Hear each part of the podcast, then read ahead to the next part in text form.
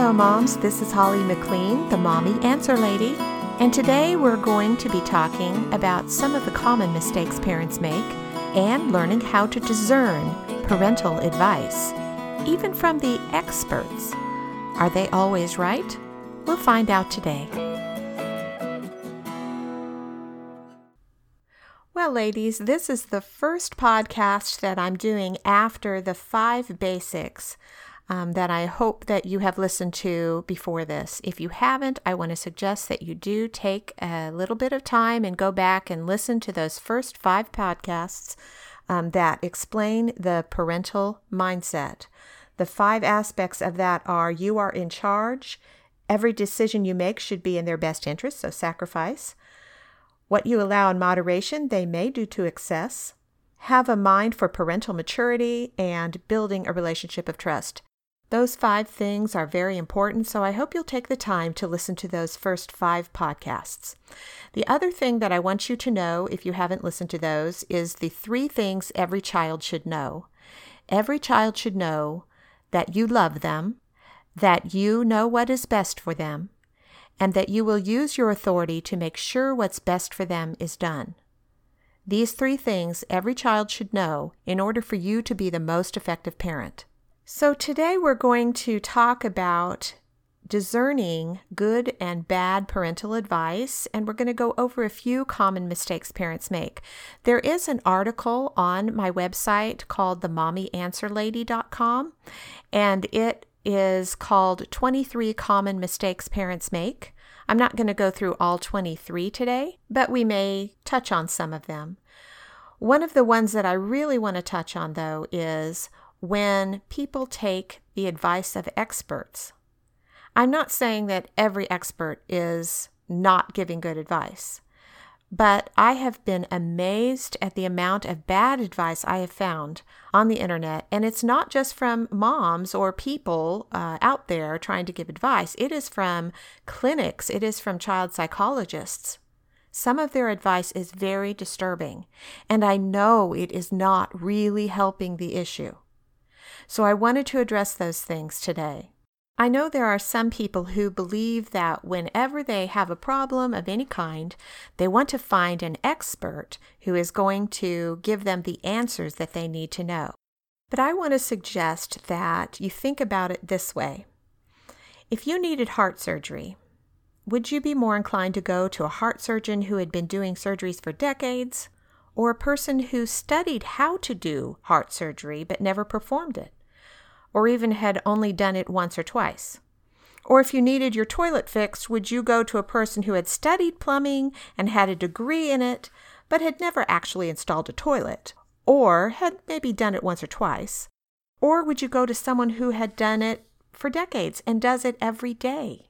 Of course, in either of these scenarios, you're going to want to go to someone who's done it for decades and has done it well, and you have evidence that they've done it well, right? Well, this is one of the common mistakes parents make, in my view. They blindly look at the experts in child psychology for answers without any guidelines to discern good advice from bad advice. They assume that because a person has gone to school and has a degree in child psychology, they're going to know the answers. And they take what they have to say as gospel truth. I'm going to tell you I believe this is a common mistake, and I'm going to tell you why. I have a list of ways you can discern good versus bad parental advice. So I'm going to go over that with you. If the advice is bad, it does the following it puts the child in charge, it avoids the problem, it treats the problem as unimportant, it puts feelings above truths, it allows the continuation of bad behavior. It doesn't address the future. And it distracts rather than addresses the issue. So, if the advice is good, it does the following. It makes clear you are in charge, it addresses the problem, it treats the problem as important, it puts truths ahead of feelings, it stops the bad behavior, it addresses the future, it doesn't distract from the issue. So, I want to tell you how I came up with those different uh, ways to discern. It was because I decided to go online and look at the advice that was being given for things such as toddler tantrums. This is one of the main problems moms have that cause them to be frazzled is children having temper tantrums or screaming. And so I wanted to see what is the advice online about that. I was so amazed, I'm telling you. I was amazed because it wasn't just moms and other people, like I said, it was experts saying these things. And some of them I think you are going to yourself go, What? Is that an expert saying that? It was. So here's some of the things that I looked up. This first one was How do you stop your toddler from screaming? Now, I'm not going to tell you wh- who wrote these or where they're from because I don't want to get into a dispute with anyone. I don't, I'm not trying to put anyone down. I just want to address the issues here. The first one was what you can do about it, okay, about a toddler screaming. Number one, run errands on her schedule. It's not always possible to work around your toddler, but whenever you can, make sure she's well rested and fed before you leave the house. Now, there's one good thing about that and one not so good thing about that. I do believe that it's wise to make sure your child is well rested and fed before you go out. I just think that that's wise because obviously it's going to make things easier generally. So it is good to run it on her schedule, but really it's not her schedule. That's putting her in charge. It's your schedule. You have made the schedule for your day, and you make sure that in your schedule, you've taken care of your child because you're putting their interests ahead of your own, right? And so, in your schedule for the day, you've made sure that you're not taking them out or your children out right in the middle of nap time or right in the middle of lunchtime or whatever, obviously. So, that advice isn't really what's wrong.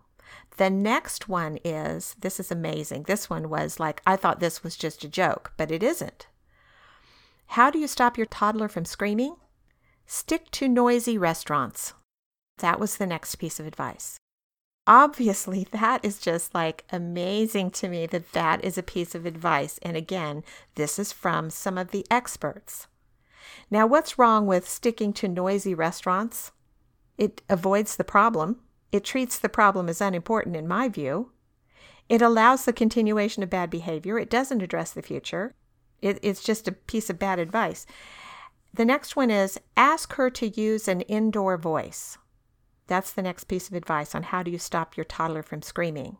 I think it is not that you ask her to use an indoor voice. You require her to use an indoor voice. Again, you are in charge. You're not asking her if she will comply, you're telling her to comply. The next piece was make a game of it. Now, these are all on one thing one, two, three, four, five, six. I'm going to go through. Four, make a game out of it. So that is treating the problem, the behavior, as unimportant. Number five, acknowledge her feelings. This is putting feelings ahead of truths. I'm not saying you don't acknowledge her feelings in your own mind, but her feelings at that moment don't matter. I know that that sounds really mean, but it's not. Think about this for a moment. Her feelings don't matter because her behavior overrides what her feelings are. Now, you might need to address her feelings at some point, but not while she's behaving badly. While she's behaving badly, her behavior needs to be addressed, not her feelings. Number six, keep him occupied. It's interesting for one, two, three, and four, and five, it was all her, and then number six was him. I'm not sure why that is, but it was keep him occupied. So that part was distracting. It was you're keeping him distracted so he doesn't behave badly. It isn't addressing the problem and it isn't addressing the future. So you can see why this seems really disturbing to me that this is the expert advice on how to stop your toddler from screaming. Here's another one how to discipline a screaming two year old child. Number one through six. One, look for a safe place. Put her in a safe place. Once she starts screaming, look around. I'm not sure what that means by a safe place. I'm not sure what look around means. Number two, stay calm, remain calm. That I agree with. Number three, validate her feelings. And it says it twice validate her feelings, validate her feelings. No, I, I don't agree with that. Again, it's not feelings that matter when your child's behaving badly. It is the behavior that matters. You address the behavior. Later, you can talk about the feelings, but not while the behavior is happening. Number four, hug tightly. Hug him tightly. It says twice. Hug tightly, hug him tightly, tightly. No, that is giving a good response, a positive response to a bad behavior. You don't give positive responses to bad behavior. Number five, talk it out. Talk to him after he's stopped screaming. Well, in some circumstances, I would agree with that, and in other circumstances, I would disagree with that. Um, one of the circumstances I agree with that is if after he stopped screaming, he wasn't aware of the problem other than the screaming part, if, if he didn't understand what he had done wrong other than screaming, because he's going to understand the screaming was wrong then you need to address and talk to him about that issue. But if you've already talked to him about it in the past, this is something we'll talk about on another podcast, by the way. But if you've already talked to him about it in the past, there's no reason to have another conversation with him. He already knows. And we'll talk about that on another on another podcast. Uh, number six, give punishment. Give her a punishment if you feel it's appropriate. Well, that's true. Although, if we're talking about the putting the hand over the mouth when they're screaming, which is what I'm telling you to do, um, and if you don't know what I'm talking about, I want to ask you to listen to podcast number two, Be the Mom How to Take Charge. It explains all of it for you in that one.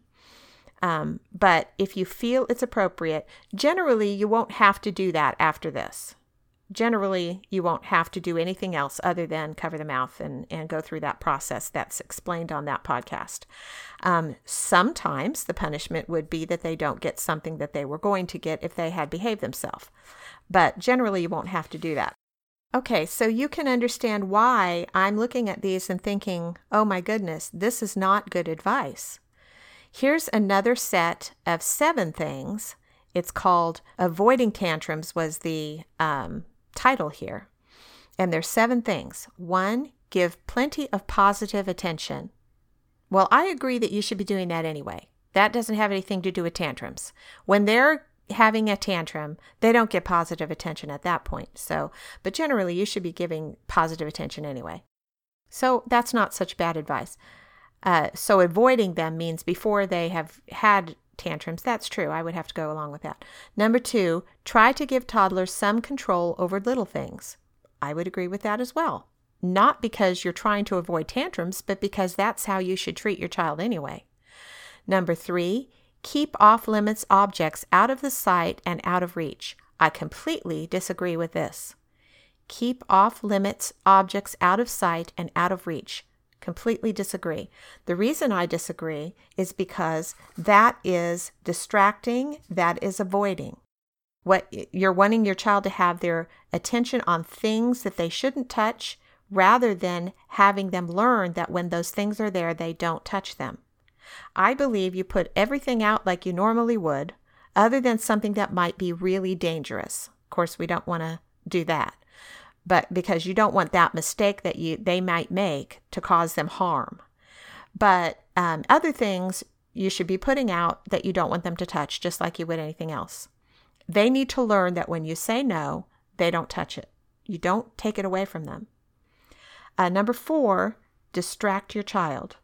Well, that is right there in one of the reasons, one of the things that I said was bad advice.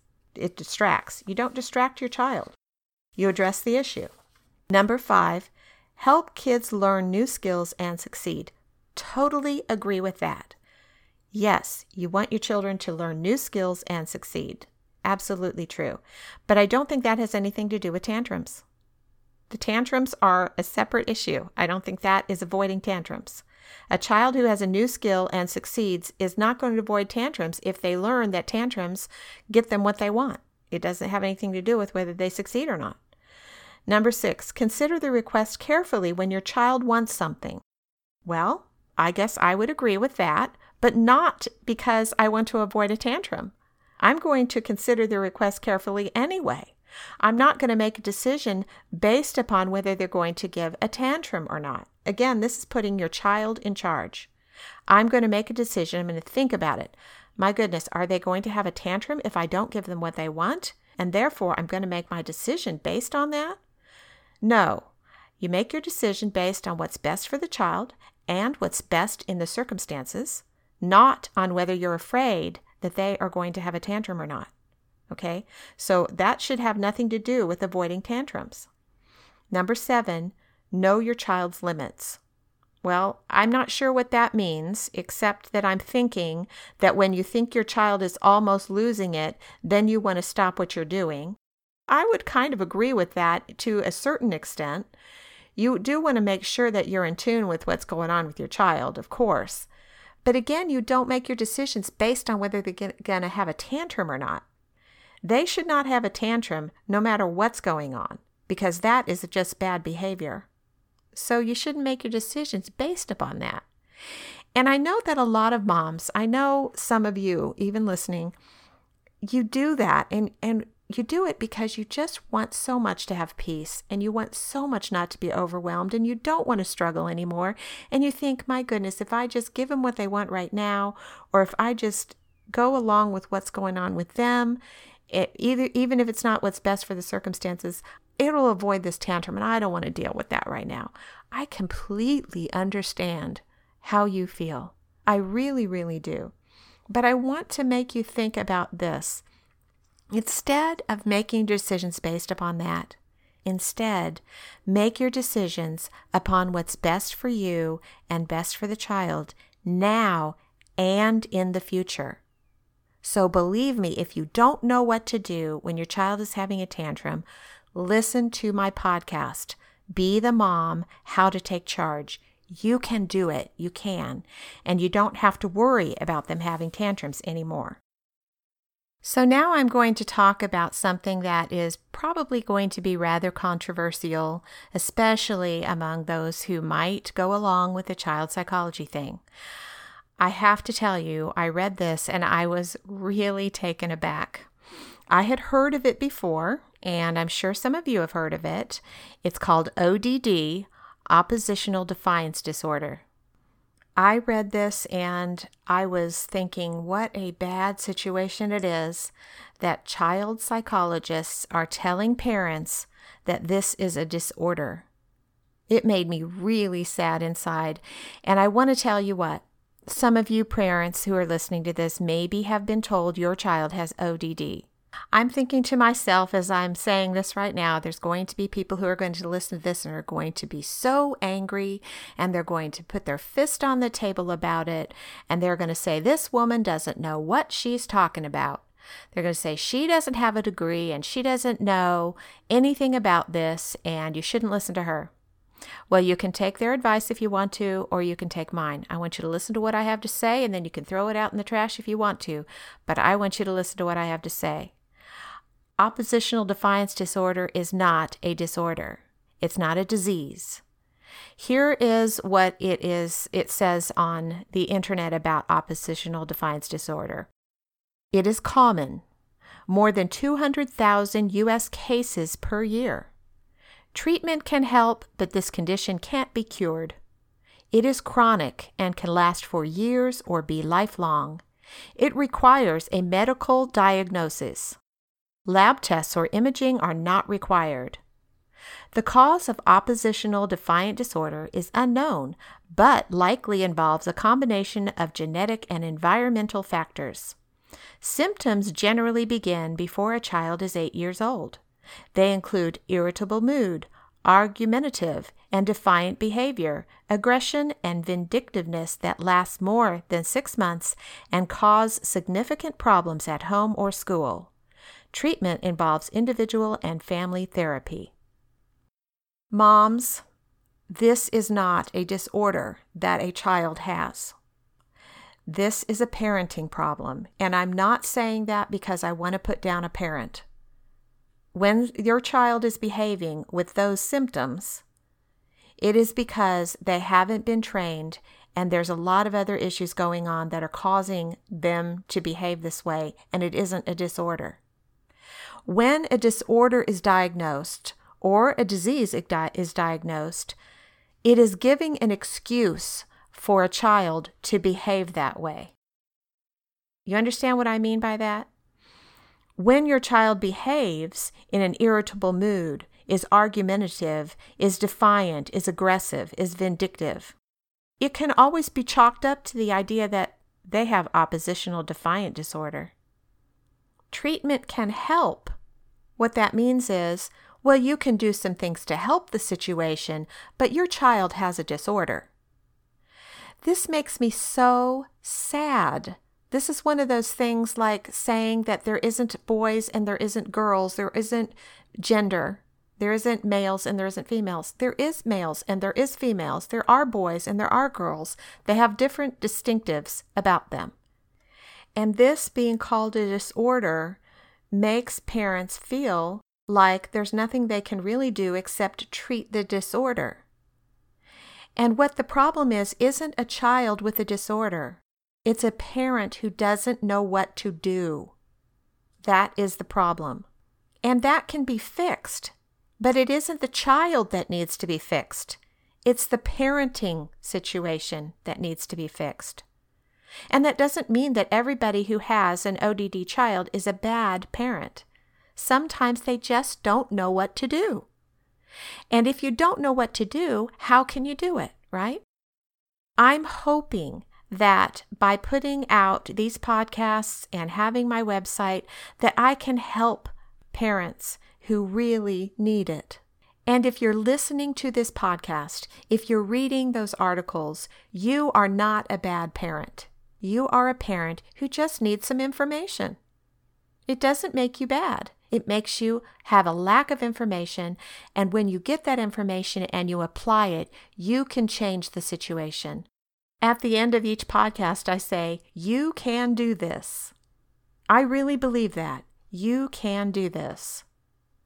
The reason that I'm giving this particular podcast or talking about this these things is because I don't want you as a parent to be stuck with those quote experts advice, especially something like this, ODD. I do not believe in ODD.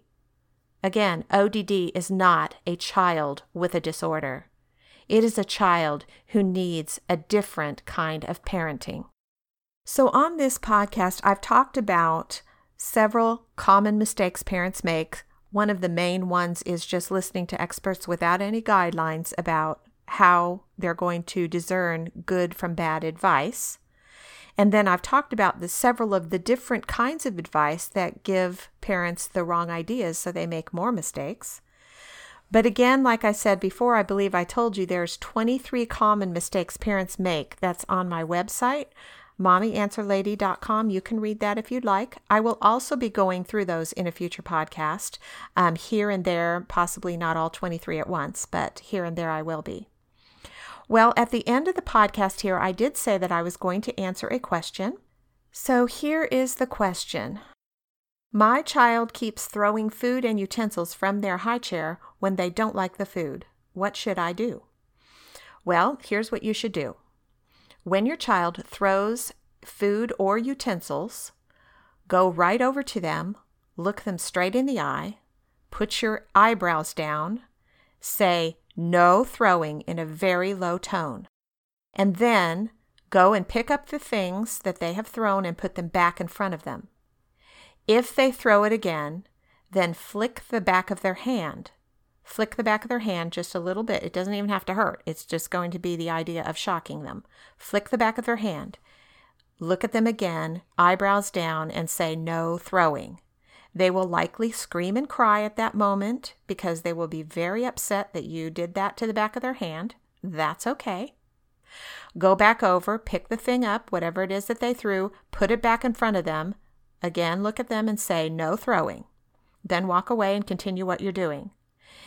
If they are a strong willed child, they will probably throw it again, and then you go do the same exact thing, except you flick their hand a little harder the second time. and then a little harder the third time, but you do it every time. You look at them in the eye, you put your eyebrows down, say no throwing, flick them in the hand, and put it back in front of them. Every time. They will stop. If you do it consistently, they will stop doing that. So that's what you do, and it will work.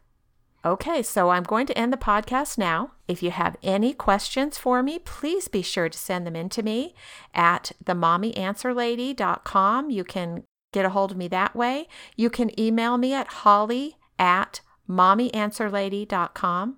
You can also find me on Facebook. And I have these podcasts on YouTube. They should be on Google Play, iTunes, uh, TuneIn, Spotify um, any of those. And I think there's others too that they are. So if you uh, want to share this, that would be awesome. I would really appreciate it. I want to help as many moms as I possibly can. So please share and let other people know. And do definitely contact me. I'd love to hear from you. So for now, I'll let you go until the next podcast. Remember, moms, you can do this.